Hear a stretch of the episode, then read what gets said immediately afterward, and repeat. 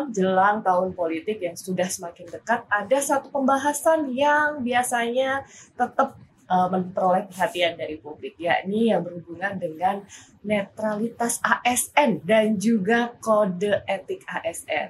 Bersama kita sudah tergabung uh, ada dari anggota KASN Komisi Aparatur Sipil Negara, beliau dari kelompok kerja bidang pengawasan nilai dasar, kode etik, kode perilaku, dan netralitas ASN, Bapak Ari Budiman. Selamat siang, Bapak. Selamat siang, Mbak. Sehat, Niken. Bapak? Alhamdulillah, tetap sehat. Semangat pasti ya. Alhamdulillah. Nah, kalau yang satunya ini adalah dari Lembaga Administrasi Negara. Beliau adalah Bapak Yusuf Gunawan Idris.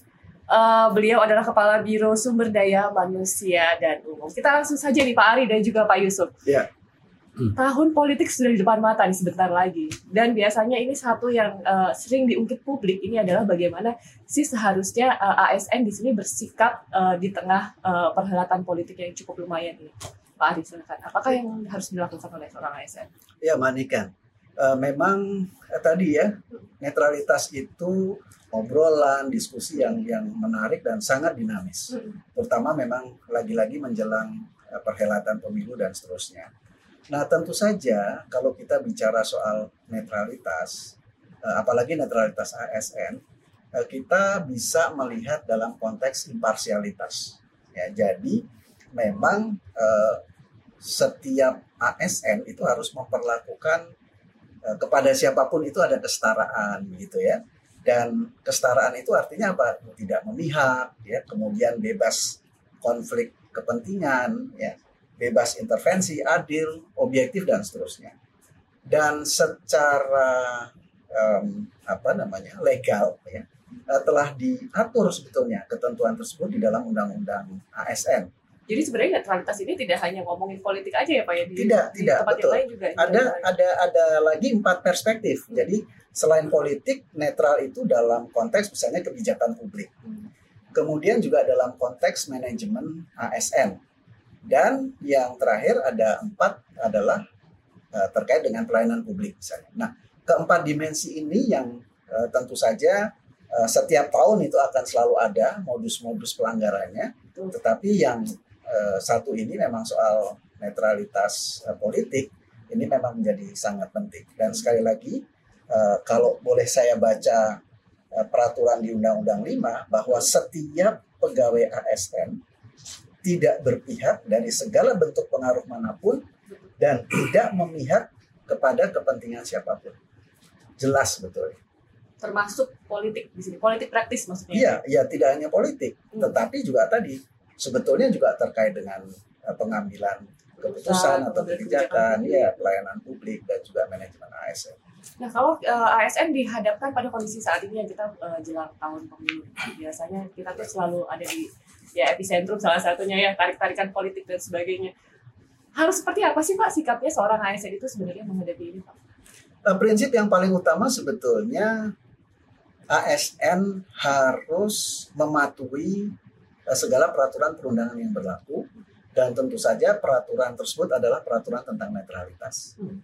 Uh, sudah cukup sebetulnya rambu-rambunya, norma-normanya baik di Undang-Undang ASN, kemudian di peraturan pemerintah uh, tentang disiplin ya nomor 94 dan juga PP 42 misalnya tentang kode etik. Jadi ya pahami uh, ketentuannya. Dan kemudian tentu saja ASN ini jangan uh, kemudian uh, memiliki kepentingan-kepentingan ya yang sifatnya tentu saja uh, kita uh, pernah uh, melakukan uh, apa namanya survei misalnya ya. Uh, ternyata Eh, motif-motif dari ketidak netralan seorang ASN itu misalnya uh, karena masalah karir misalnya hmm. karena jabatan betul, dan seterusnya betul. dan juga hal yang lain tentu uh, seorang ASN ini harus harus menjadi apa ya bersikap netral itu artinya menjadi perekat kesatuan bangsa dan kemudian juga tentu harus mengedepankan kinerja profesionalisme, integritas dan kompetensi dari uh, dirinya gitu. Kalau uh, kita berbicara tentang prakteknya, seperti praktek uh, dalam kehidupan sehari-hari, Pak, seperti apa Pak sebenarnya uh, pengejauhan tahlilan netralitas ASN? Atau contohnya seperti apa nih ketika uh, apa yang kita lakukan itu ternyata melanggar dari uh, netralitas dan juga kode etik? Iya, uh, sebetulnya di dalam ketentuan yang diatur ya, uh, antara lain misalnya dari keputusan bersama lima kementerian dan lembaga untuk Eh, kegiatan pembinaan dan pengawasan eh, netralitas ASN itu dari Kementerian Pan RB, Kementerian Dalam Negeri, eh, BKN, Bawaslu dan KASN. Itu jelas diatur bahwa ada hal-hal yang tidak dapat ya dilanggar kaitannya dengan netralitas dan juga apa namanya terkait misalnya dengan yang pertama tentu tidak boleh seorang ASN menjadi anggota partai politik misalnya. Iya, pasti. Itu pasti. Kemudian dia juga melakukan sosialisasi misalnya atau ikut-ikut kampanye dari salah satu uh, partai politik. Itu tentu dilarang.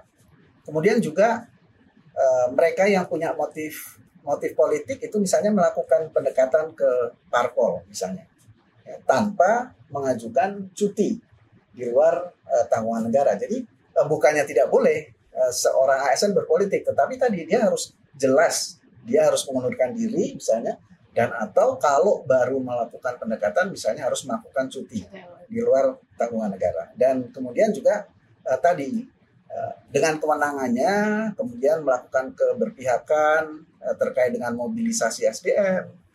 Uh, Mas Yusuf nih nanti hati-hati dan kemudian juga uh, uh, penggunaan sumber daya misalnya anggaran kemudian proyek dan seterusnya yang uh, bukan di ya fasilitas bukan didedikasikan ke publik tetapi bahkan misalnya ke kelompok-kelompok parpol tertentu. Jadi ya ini mungkin yang menjawab pertanyaan kenapa sih harus dilarang untuk ASN itu berpolitik. Jadi bukan karena suaranya tetapi karena uh, power yang di belakang yang dia miliki dengan uh, kegiatannya di birokrasi gitu ya Pak Yusuf. Kalau di LAN sendiri Pak, kira-kira seperti apa Pak akan implementasinya uh, untuk netralitas ASN? Baik Mbak Niken, makasih. Sebetulnya tadi sudah sangat komprehensif yang saya dengan Pak Ari ya. Kalau kami di LAN ini, eh, Alhamdulillah ya, semenjak eh, perjalanan berdirinya lembaga ini uh, belum mudah-mudahan tidak ada gitu ya uh, yang yang katakanlah uh, terkait dengan masalah ketidaknetralan ASN lan gitu terhadap atau dalam masalah politik ini ya. Kalau kami secara yuridis formal gitu ya, kami sudah mengeluarkan perkalan nomor 14 tahun 2022 itu revisi dari Perka nomor 5 tahun 2015 tentang kode etik ya. Jadi memang yang menjadi rujukan dan atau acuan dari pegawai e, lembaga negara tentunya e, aturan ini gitu ya. Jadi seperti apa bersikap dalam konteks e, misalnya kontestasi politik ini di situ sudah diatur sih ya lupa. Kalau saya menganalogikan misalnya ibarat kita itu berada dalam satu lingkaran garis putih misalnya, maka garis demarkasinya itu garis putih itu ketika kita melangkah keluar dari situ, nah berarti sudah ada aturan yang, katakan untuk mengaturnya. Entah itu langkah kita misalnya satu langkah, dua langkah, atau berapapun, di situlah demarkasinya. Jadi sebetulnya yang saya tadi sudah betul-betul jelas, terang benderang lah masalah netralitas PNS itu e, harus seperti apa. Insya Allah di LAN kita sudah e, memagari dengan e, kode etik itu dan juga kita lakukan proses pembinaan pada para pegawai untuk tidak mencoba mendekati lah gitu ya area-area itu. Jadi memang jangan dibikin grey area ini sudah jelas sebetulnya terang benderang. Jadi uh, kita coba uh, yakinkan pegawai bahwa kita adalah eh, ASN yang betul-betul netral dan tidak berpihak sama pihak apa pun. Sebenarnya apa sih Pak dampaknya kalau seorang ASN itu tidak netral mungkin secara nasional? Ya yang pertama tentu sangat mungkin ya potensinya pelayanan publik menjadi terganggu atau terhambat atau tidak tidak ada fairness misalnya dalam pelayanan publik. Kemudian tadi penyalahgunaan sumber daya birokrasi. Hmm. Bisa SDM, bisa anggaran, fasilitas, prasarana-sarana dan seterusnya.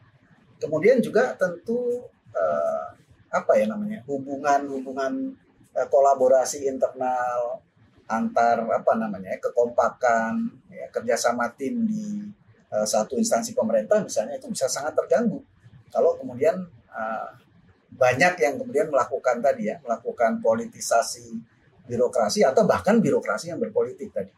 Dan kemudian juga uh, pola karir itu bisa bisa jadi spoil system gitu. Padahal seharusnya merit system. Ya, ini adalah beberapa hal yang uh, tentu saja harus dicegah ya agar ya seperti yang tadi disampaikan Pak Yusuf ya garisnya itu sudah jelas garis demarkasinya dan tentu uh, kami Komisi Aparatur Sipil Negara menyampaikan apresiasi kepada lembaga administrasi negara karena uh, telah memiliki ramu-ramu yang jelas tadi. Uh, peraturan kode etik internal. Yang memang uh, prinsipnya Mas Yusuf kan pertama bahwa memang uh, kita harus melakukan pencegahan. Ini hal yang yang paling Lebih baik penting. mencegah daripada mengobati ya Pak. betul. Iya.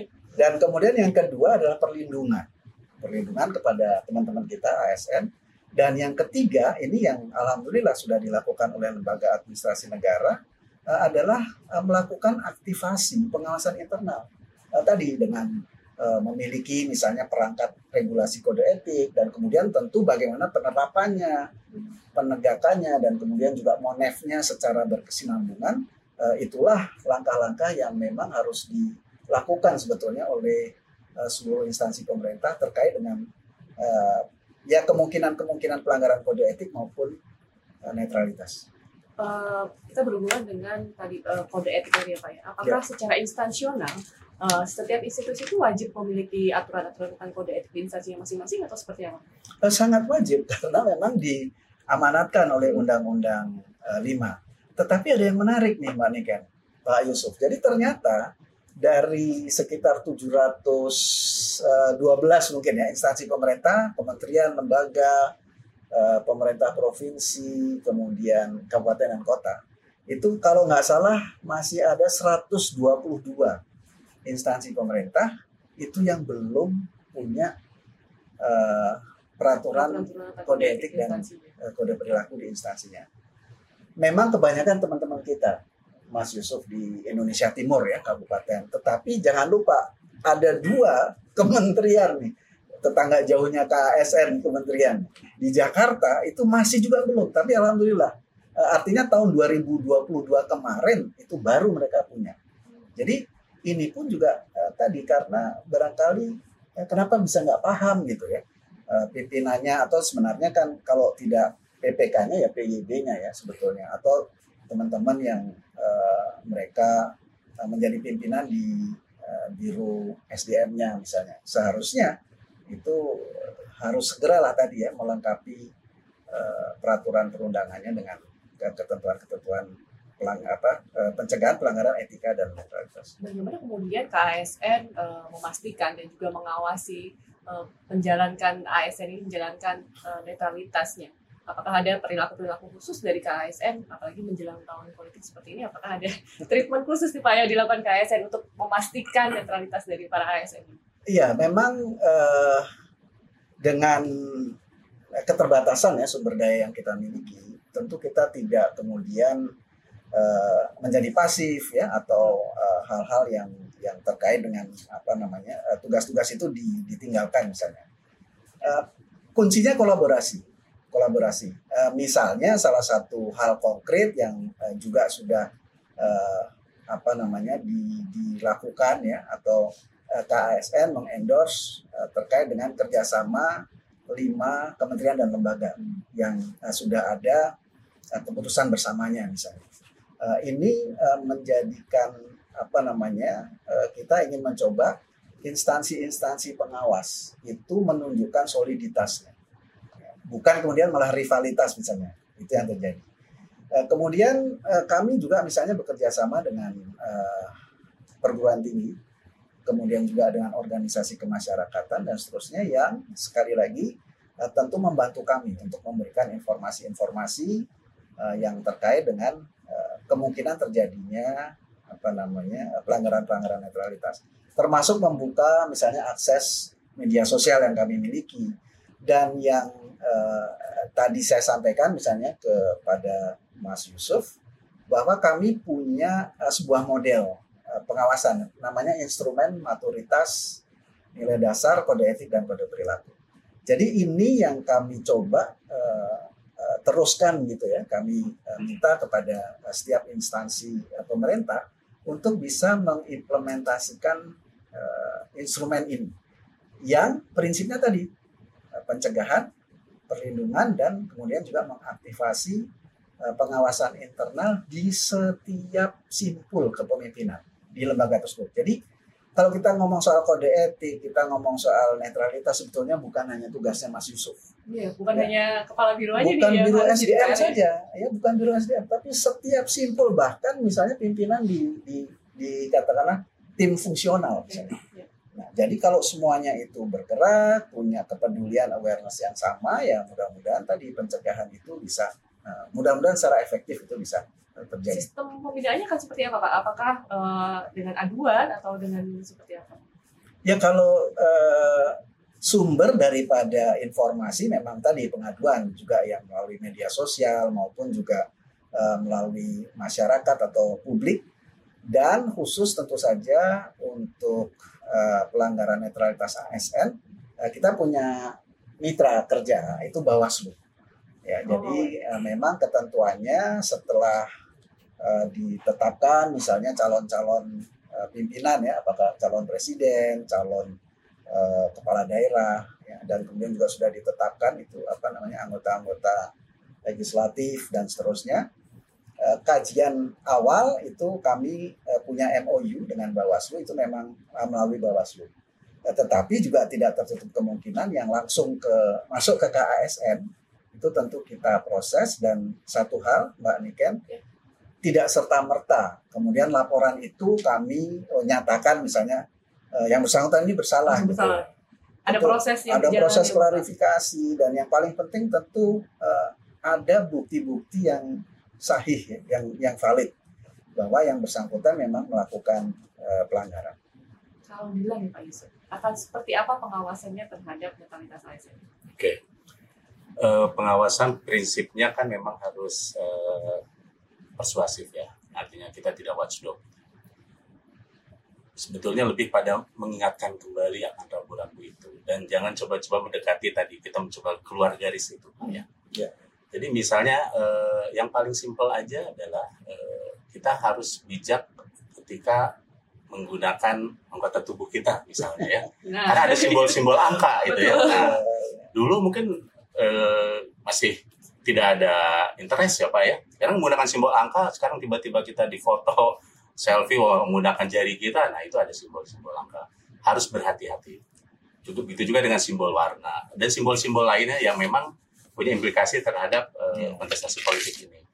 Jadi eh, untuk mengingatkan itu tentunya kita harus mengingatkan eh, secara formalnya nanti akan kami ingatkan terus dalam eh, apa namanya media-media baik yang di eh, yang resmi yaitu yang media sosial ataupun misalnya media atau atau da- dalam bentuk surat akan kami ingatkan kembali bahwa seperti apa sih sebetulnya netralitas yang sesungguhnya yang harus kita jauhi ketika kita tidak netral gitu ya. betul. Jadi contoh contoh nyatanya mungkin eh, saya pernah ngalamin gitu ya. Ketika misalnya kita pulang kantor ataupun pada saat hari hari tertentu lah hari libur misalnya kita berjalan tiba-tiba ada misalnya kegiatan kampanye suatu partai politik gitu ya. Kita mungkin nggak niat itu ke sana, tapi karena situasi dan eh, kondisinya memang eh, kita harus berhenti di situ. Nah, kita harus hati-hati nih gitu ya. Menempatkan diri kita jangan sampai misalnya kita lebur dalam kampanye itu sehingga nanti eh, misalnya ada yang eh, mengambil gambar nah itu kita j- jadi tergolong orang yang tidak netral gitu. itu contoh-contoh sederhana lah simpel yang artinya ya kawan-kawan lah khususnya dan kawan-kawan ASN ya memang harus pintar-pintar supaya tidak terjebak dalam satu apa ya ya kejadian-kejadian yang nanti akan membawa konsekuensi Hmm. Ke arah sana. Artinya kita juga harus membangun knowledge kembali ya Pak ya. Maksudnya apa sih yang sebenarnya garisnya boleh, apa yang sebenarnya nggak boleh, apa yang nyerempet-nyerempet dan harus dihindarin gitu Pak. Eh, prinsipnya tadi yang sudah disampaikan Pak Ari ya. Jadi yang kasat matanya jelas ya. Kasat matanya. Nah, jadi kalau tadi misalnya eh, kita ikut dalam proses politiknya itu itu jelas gitu ya. Eh, Di situ memunculkan keberpihakan. Nah kalau yang tidak kasat mata misalnya, ketika misalnya kita dalam lingkungan masyarakat misalnya Mbak ya, nah, kita diskusi ini, kan namanya diskusi informal. macam-macam gitu ya. Obrolan bapak-bapak ya, Nah, gitu.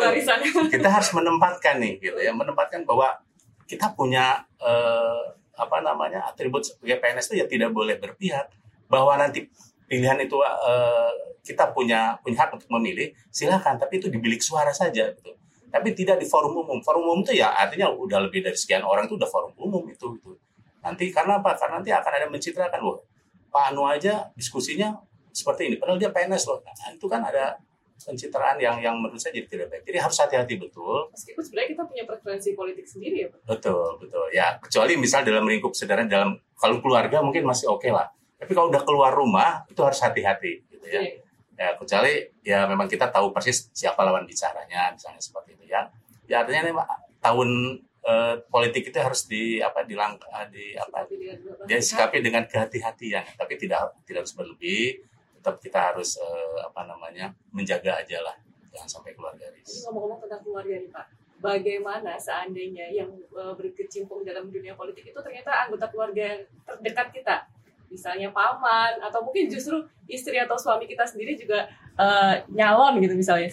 Kita sikapnya harus seperti apa ini Pak? Ini susah-susah gampang. Kita di satu sisi kita harus uh, paham posisi kita sebagai ASN, di satu sisi yang lain adalah mungkin anggota keluarga terdekat. Apa bagian-bagian yang tidak boleh kita lakukan? Oh ke saya. Iya. Baik, saya kira ini memang pertanyaan yang menarik dan eh, banyak contoh kasus. Banyak Eh, contoh kasus ya Bapak? Ya, apalagi sekarang ini kan, sekarang ini kan eh, banyak sekali eh, pergantian kepala daerah itu dari suami ke istri, bukan dari orang yang satu ke orang yang lain misalnya.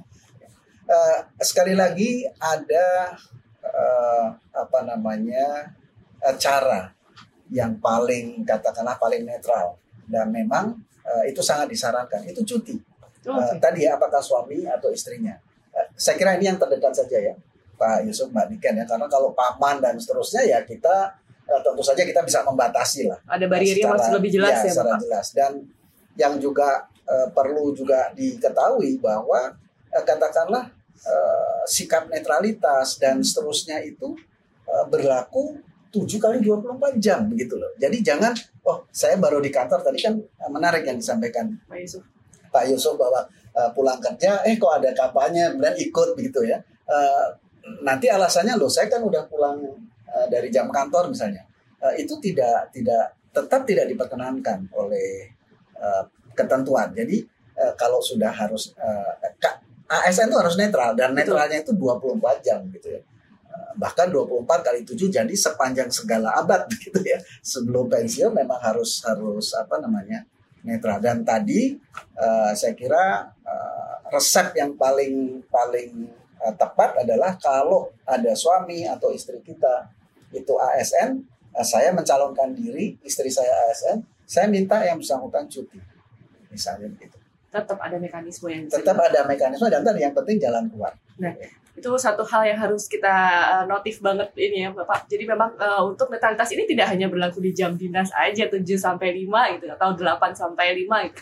Tapi memang sepanjang hidup kita sebagai ASN ya memang harus netral karena memang begitulah peraturannya gitu ya Pak. betul Nah, kita ngomong tadi tentang uh, uh, netralitas bagaimana seandainya ke ASN ataupun mungkin nanti di Dilan seperti apa apabila menemukan pelanggaran nih ternyata nih Pak, ada ASN yang melanggar. Apakah mekanismenya akan seperti apa pembinaannya Pak?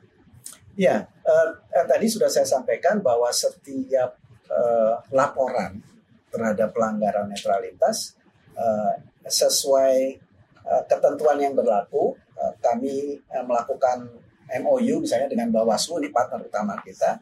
Eh, itu pertama akan dikaji oleh Bawaslu, Ya. Eh, dan eh, setelah memang dinyatakan terbukti oleh Bawaslu, eh, kalau dia ASN dikirim ke KASN. Ini salah satu pintu. Tetapi ada pintu yang lain tadi ya, pintu yang memang laporan masyarakat langsung melalui surat, melalui email, dan juga melalui lapor dan seterusnya. Eh, Artinya eh, kami juga eh, sekarang ini sedang memproses call center ini Pak Yusuf. Nah, kami kemudian melakukan konfirmasi baik kepada terlapor maupun pelapor. Di dalam konfirmasi tersebut tentu saja kasusnya dan yang paling penting sekali lagi paling penting itu adalah bukti-bukti fisik yang terkait dengan uh, keber, eh, keberpihakan gitu ya yang bersangkutan. Tadi Pak Yusuf sampaikan ya, apa gestur segala macam itu kalau betul-betul eh, menunjukkan bahwa yang bersangkutan eh, berpihak kepada salah satu partai politik atau salah satu paslon misalnya, ya kemudian kami memberikan rekomendasi untuk dilakukan atau diberikan sanksi eh, kepada siapa ditujukannya kepada PPK pejabat pembina kepegawaian. kepegawaian. Yang menarik Mbak Niken, Pak Yusuf dan menarik dan sekaligus sebetulnya ya eh, ada ada keterbatasan eh, kami KSN untuk melakukan misalnya tindakan-tindakan eh, walaupun kita tidak eh, ingin represif ya, tetapi eh, kami dibatasi hanya memberikan rekomendasi, jadi tidak mengeksekusi langsung sanksi tersebut. Nah, eh, ini menarik. Dan kemudian eh, dari data yang ada sejak pemilu eh, tahun berapa ya? Mungkin 2000 eh, 2017 misalnya 2018 ada ada pilkada-pilkada sampai kemarin puncaknya di 2020 misalnya. Kita bersyukur bahwa tren untuk pemberian sanksi kepada para terlapor yang melanggar setelah terbukti ya terbukti bahwa yang yang bersangkutan memang benar-benar melanggar ketentuan itu meningkat. Eh, sebelum tahun 2020 eh, setiap pelanggaran yang diteruskan atau dalam hal ini rekomendasi KSN itu tidak sampai 30% Pak Yusuf yang ditindaklanjuti. Ini artinya apa ya? Artinya ya ASN akan ah gua melanggar juga nggak masalah gitu kan karena tidak ada sanksi. Tetapi kemudian karena kami mencoba untuk berkolaborasi dengan lembaga kementerian dan lembaga yang terkait itu alhamdulillah meningkat. Jadi misalnya di 2020 itu ada 77% sudah penyelesaiannya. 2021 itu eh, 85% dan 2022 itu mencapai 88%. Jadi eh, dalam hal ini para eh, pejabat pembina kepegawaian itu juga sudah memiliki katakanlah tingkat kepatuhan yang tinggi untuk bisa memberikan sanksi kepada ASN di apa di instansinya yang melakukan pelanggaran. Artinya netralitas ASN ini bukan sekedar ngomong-ngomong aja loh, tapi benar kita benar-benar menerapkan itu ya Bapak ya. Iya, iya. Dan salah satu yang eh, kemudian juga eh, orang menjadi agak agak berpikir-pikir itu kan karena kita juga minta dukungan eh, BKN, Pak Yusuf, untuk dilakukan blokir, misalnya ya. Oh, apa namanya eh, NSPK-nya itu diblokir. Oke. Jadi ya kalau toh pun Anda tidak di apa namanya tidak dikenai sanksi sesuai dengan pelanggaran Anda, nggak bisa mutasi, nggak bisa naik apa namanya naik eh, pangkat dan seterusnya Akan Berhenti dibekukan, administrasi kepegawaiannya dia. dibekukan administrasi kepegawaian. Kalau Dilan Pak Yusuf, kira-kira akan seperti apa mekanismenya jika memang terbukti benar-benar ada pelanggaran? Ya, eh, mekanismenya tentunya eh, kita akan mengikuti eh, aturan peraturan perundangan. Jadi memang harus dibuktikan dulu. Nah, proses untuk eh, menuju ke pembuktian itu kan ada tahapan-tahapannya. Ya. Nah, yang jelas eh, kita akan selalu berkoordinasi dengan KSN. gitu ya. Ya, saya berharap tidak pernah terjadi gitu ya. Iya. Nah, tapi in case kalau memang itu terjadi, eh, tidak kita sudah punya eh, koridor aturannya bahwa nanti pasti akan eh, ada tim yang dibentuk eh, untuk menangani eh, persoalan ini gitu ya. Sampai tim itu nanti memberikan rekomendasi kepada pejabat pembina kepegawaian terkait eh, tingkat pelanggarannya seperti apa dan kalau punishmentnya pasti itu sudah diatur oleh peraturan perundangannya. Nah, yang jelas kalau buat kami eh, lebih baik preventif dulu ya. Nah, jadi kita kuat di preventif dulu. Kita ingatkan, awas hati-hati itu itu bisa offset gitu yang kayak gitu gitu ya. Kalau itu bisa melanggar kita jadi jangan sampai melanggar beneran gitu ya. Jadi kita ingatkan aja dulu gitu, pada semua pegawai. Ya saya berharap sih tidak ada uh, ya pegawai atau ASN di Lan yang nanti akan terjerumus pada tidak berpihakan. Iya, iya. Kalau sepanjang ini Pak, apakah pernah ditemukan Pak di sepanjang perjalanan kita di Lan Alhamdulillah selama saya kerja di Lan sih belum ada ya. Jangan sampai lagi sampai ada iya, gitu ya. Betul, betul. betul karena ini menarik ini eh, Mbak Niken ya bahwa misalnya ini ilustrasi di data pilkada serentak 2000 Eh, 20. Eh, Laporan yang masuk itu ada 2073 ASN. Itu jumlah yang relatif besar. Iya. Yang kemudian memang setelah melalui proses hanya 1.605, tetapi kok hanya kok 1.605 kan? Tetap besar juga itu berarti ya, tetap ya, besar gitu ya. Nah, bayangkan sekarang ini kita akan menghadapi betul-betul pilkada yang serentaknya itu seluruh Indonesia. Jadi tentu saja eh, kami juga eh, patut khawatir gitu ya bahwa kemudian nanti eh, terjadi lonjakan misalnya angka-angka pelanggaran tersebut. Tidak semua eh, kementerian dan lembaga misalnya itu bisa aktif tadi seperti yang disampaikan Pak Yusuf eh, oleh LAN misalnya lembaga administrasi negara misalnya terus menerus melakukan katakanlah sosialisasi kemudian internalisasi dan seterusnya untuk stop pelanggaran ASN misalnya ya seperti itu kan eh, ternyata faktanya tidak semua apalagi di daerah di daerah itu sangat jelas misalnya bagaimana eh, PPK yang bersangkutan itu ya sangat terafiliasi dengan eh, partai-partai politik ya. Kami punya datanya sih itu sebetulnya ya. Eh, berapa sih sebetulnya eh, bupati, wali kota, gubernur ini warnanya apa dan seterusnya, kementerian ya. Kita bisa melihat ternyata memang benar. Ketika terjadi pelanggaran itu biasanya memang di eh, apa namanya partai-partai yang saat ini memang sedang sedang berkuasa begitu. Ini Pak, gimana caranya dari KSN mungkin juga eh, mendorong eh, profesionalitas ASN dalam hal ini bahwa memang memastikan mereka-mereka yang eh, ada di birokrasi dan juga menduduki jabatan-jabatan tertentu mungkin ya Pak ya. Memang bukan karena jejaring politik nih, emang beliau ini karena integritasnya, karena kinerjanya, karena kompetensinya. Nah ini bagaimana juga sekaligus kita memastikan hal ini dan juga eh, melindungi istilahnya profesionalitas ini ASN ini dengan netralitas ASN. tidak mudah memang dan eh, sangat ditentukan oleh eh, komitmen konsistensi tentu saja dari PPK ya pejabat pembina kepegawaian dan eh, ternyata harapan ini ya harapan untuk PPK-nya bisa konsisten dan lain sebagainya itu terus terang dari hasil eh, survei kami di eh, pilkada 2020 pilkada serentak itu ya ya diragukan gitu ya diragukan apa artinya Eh, data yang kami kami eh, peroleh dari responden itu 63 persen. 63 responden ASN itu menyatakan bahwa kepala daerah itu mestinya bukan PPK. Jadi PPK-nya itu di di apa di PYB sekarang itu ya di sekretaris sekjen Ya. apa Sekda. segmen sekda ya. Eh, ini tentu akan lebih apa ya eh, mampu menjamin karena eh, tidak terjadi apa namanya katakanlah secara langsung eh, beliau-beliau ini orang-orang politik gitu ya.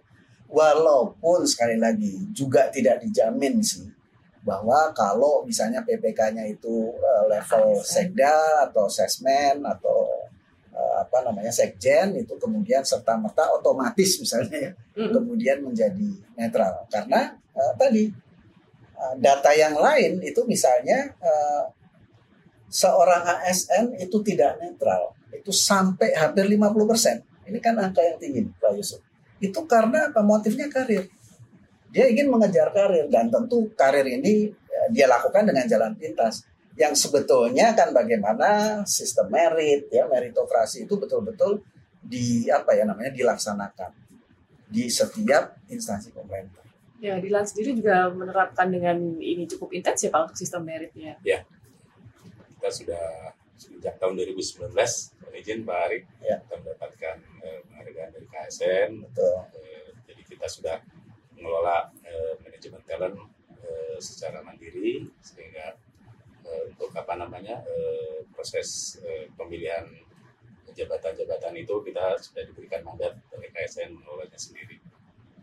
Artinya ini juga eh, memastikan juga bahwa apa netralitas ASN juga tetap terlindungi dengan baik gitu ya Pak. Insya Allah. Jadi jaminan mereka-mereka yang terpilih adalah bukan karena kepentingan-kepentingan yang Politik. lain, ya, politik apalagi Insya Allah. Iya. Siap-siap. Ya, ya, LAN itu alhamdulillah kami ikut bangga dan selalu ke mana-mana juga tuh coba referensinya best practice-nya di Oke. gitu ya.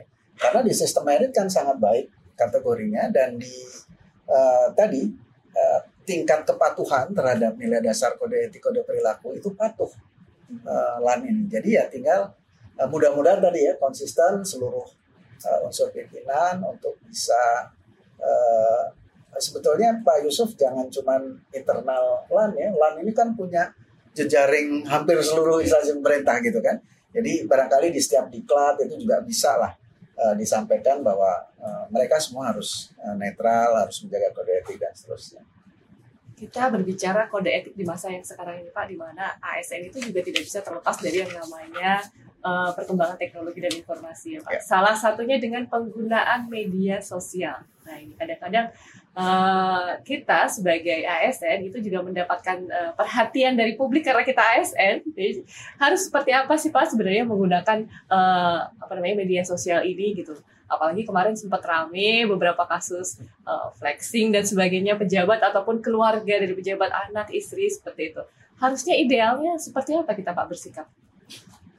Ya tentu uh, fenomena media sosial ini luar biasa. Betul nah terutama juga tentu uh, bagaimana setiap ASN itu ya haruslah berhati-hati untuk tidak uh, mudah misalnya untuk apa ya Eh, curhat misalnya ya curcol begitu ya. Apalagi tadi apalagi kalau uh, kemudian uh, menyatakan atau mengekspresikan keberpihakannya secara politik.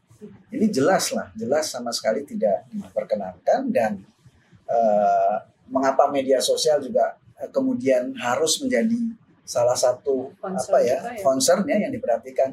Lagi-lagi data nih uh, Mbak uh, Niken. Ya bahwa uh, di sini 43 persen ya, itu pelanggaran uh, netralitas itu melalui media sosial. Justru Coba bayangkan, ya itu yang tadi dengan gestur, dengan apa kode-kode, dengan bahkan nge-like misalnya gitu ya, uh, menyata. Terus kemudian ya komentar-komentar yang mendukung dan seterusnya. Jadi memang kita harus sangat berhati-hati dan tentu ASN itu harus mempertanggungjawabkan setiap uh, tindakannya, setiap uh, perilakunya dan khusus media sosial ini perilaku jari-jari kan perilaku jempol, jempol ya, ya, ini harus benar-benar uh, tadi lah di, di, disadari bahwa uh, profesi ASN itu profesi yang yang mulia, profesi yang uh, memang harus secara profesional tadi uh, bersikap uh, netral, tidak berpihak dan seterusnya. Kalau dilanjut, apakah ada uh, aturan khusus mungkin Pak bagaimana seharusnya ASN menggunakan media sosial di kita? Ya, uh, kita tidak lanjuti ya uh, surat edaran kepala gitu, tentang bagaimana kita bijak bermedia sosial gitu bagi para pegawai. Jadi kita pahami bahwa uh, ibaratnya apa ya sahwat kita bermedia sosial itu tinggi gitu ya.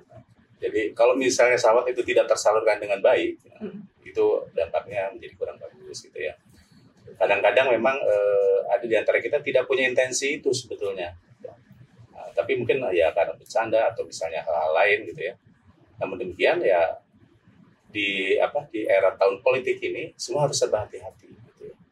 jadi katakanlah misalnya kita update status gitu ya profil picture dan lain sebagainya ya jangan yang nanti nyerempet-nyerempet ke arah, ke lingkaran itu tuh.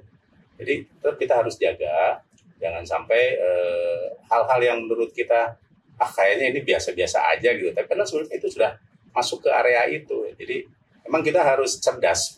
Jadi tidak bijak saja tidak cukup tapi harus cerdas gitu ya melihat kira-kira implikasinya ada nggak ini apa yang kita lakukan atau apa yang kita tulis atau apa yang kita sampaikan gitu ya sehingga itu tidak e, membuat katakanlah ada penafsiran yang berbeda gitu ya terhadap kenetralan kita mudah-mudahan sih sekali lagi saya doa saya saya nggak ada lah gitu ya. ya karena saya yakin betul lah kita sebagai ASN ini dogmanya kan udah jelas pak ya, ya. kita memang betul-betul berbakti pada negara dan bangsa ini betul. ya tidak berpihak satu sama lain tapi kita berpihak pada semuanya untuk sama-sama membangun bangsa ini menurut saya itu kalau di luar ini Pak, di luar netralitas Pak, kode etik kita dalam menggunakan media sosial seperti yang tadi misalnya anggota keluarga kita nih saya uh, ini ya pakai ini, saya mengendarai ini, saya main ke sini, saya pamer, makan pamer ini. mewah. Gitu. Betul.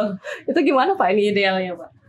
Ya saya kira begini, eh, lagi-lagi aturannya udah jelas, norma-normanya udah jelas gitu. Bahkan di dalam PP uh, eh, kode etik ya, PP kode etik itu PP 21 itu misalnya salah satu Eh, pengaturan itu ASN memang harus hidup sederhana misalnya gitu. Hmm. Ya artinya hidup sederhana itu ya menunjukkan lah ya kesederhanaan yang eh, tentu konteksnya jadi nggak boleh pamer ya nggak boleh kemudian apa ya namanya ya menunjukkan uh, uh, ya pamer itu kemewahan pamer gaya hidup dan seterusnya.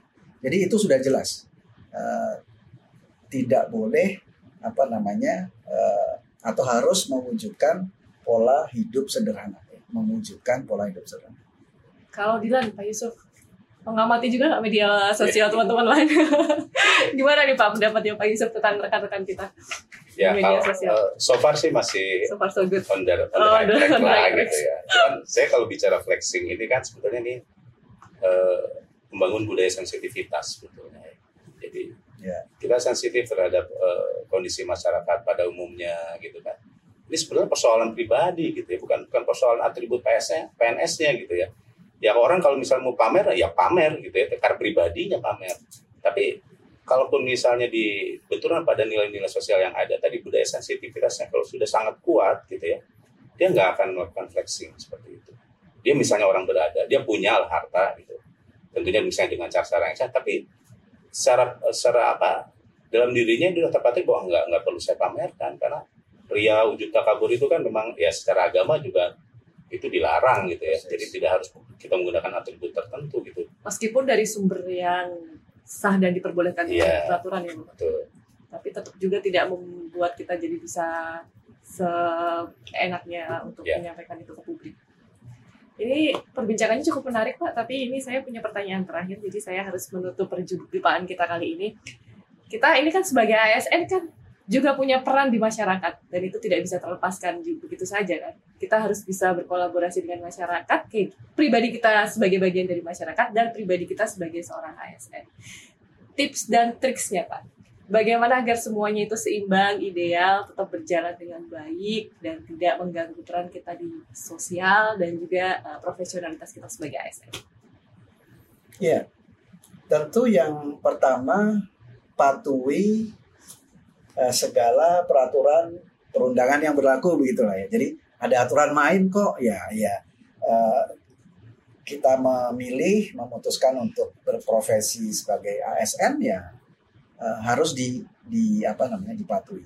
Setiap kewajiban, setiap hak yang melekat itu harus di apa namanya dilaksanakan Sudah dipilih dengan sadar ya Pak ya?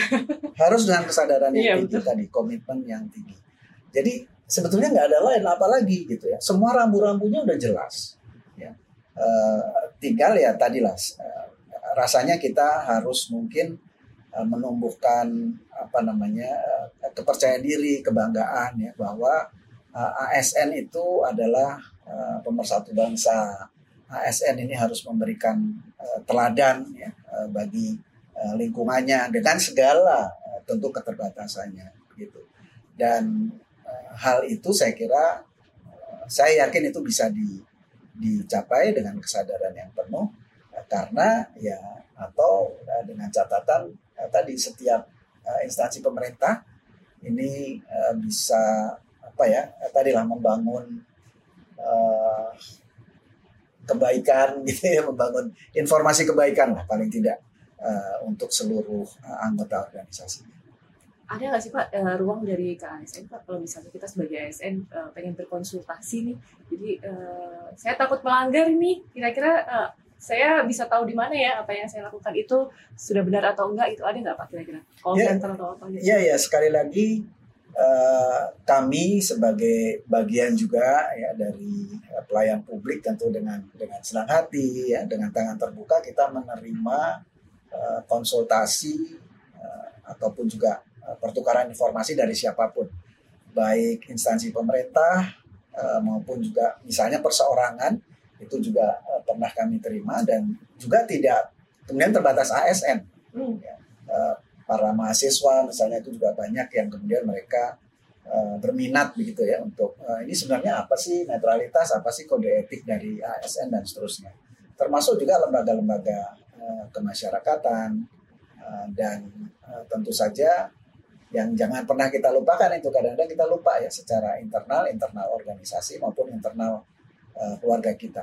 Itu eh, sebagai ASN tentu kita punya kewajiban untuk bisa eh, memberikan apa ya pedoman ya, bahwa ya kalau mau jadi ASN itu tentu ASN yang uh, kita sudah punya core values itu ya uh, berakhlak misalnya Pegang kita terus core harus values. uh, bangga melayani bangsa. Terima kasih. Pak Yusuf. Ada nggak tips-triksnya supaya se- semua bisa tetap seimbang dan ideal? sebetulnya yang tips yang yang paling jitu ya udah disampaikan Pak Hari tadi ya. Tapi intinya gini, eh, kita semua orang ini tidak harus PNS ya, Eh, punya kepedulian terhadap sebuah eh, peristiwa besar di Republik ini. Jadi menentukan eh, pemimpin bangsa ini, menentukan juga eh, siapa yang mengelola, gitu ya. Eh, semuanya punya kepedulian itu.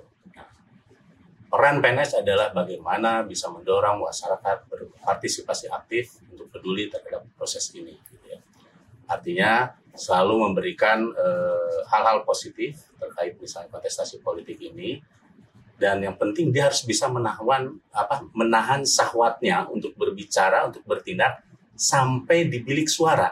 Jadi ekspresikan sahwatnya itu di bilik suara itu tadi selesai sudah setelah itu. Jadi apa pun komentar, apa pun yang ditahan selama ini ya diekspresikannya adalah dengan eh, cara bagaimana menentukan pilihan di bilik suara saja. Karena kita kan diberikan hak untuk memilih itu. Tapi tetap hak suara kita tetap gak hilang ya Pak ya? Hak Ya. politik masih tetap ada ya? Tapi bagaimana kita menggunakannya itu yang menjadi permasalahan. Ada lagi Pak Yusuf? Ya yang penting kita bijak saja, gitu ya. Di dalam bermasyarakat kita juga tahu hubungan antar manusianya juga memang ada dinamika. Nah kita berusaha pandai-pandai menempatkan diri, yaitu untuk tadi tidak berpihak atau tidak terlibat dalam sebuah friksi atau konflik gitu ya. Pokoknya kita berusaha eh, senetral dalam arti senetral netralnya gitu ya, kayak netral band lah gitu ya.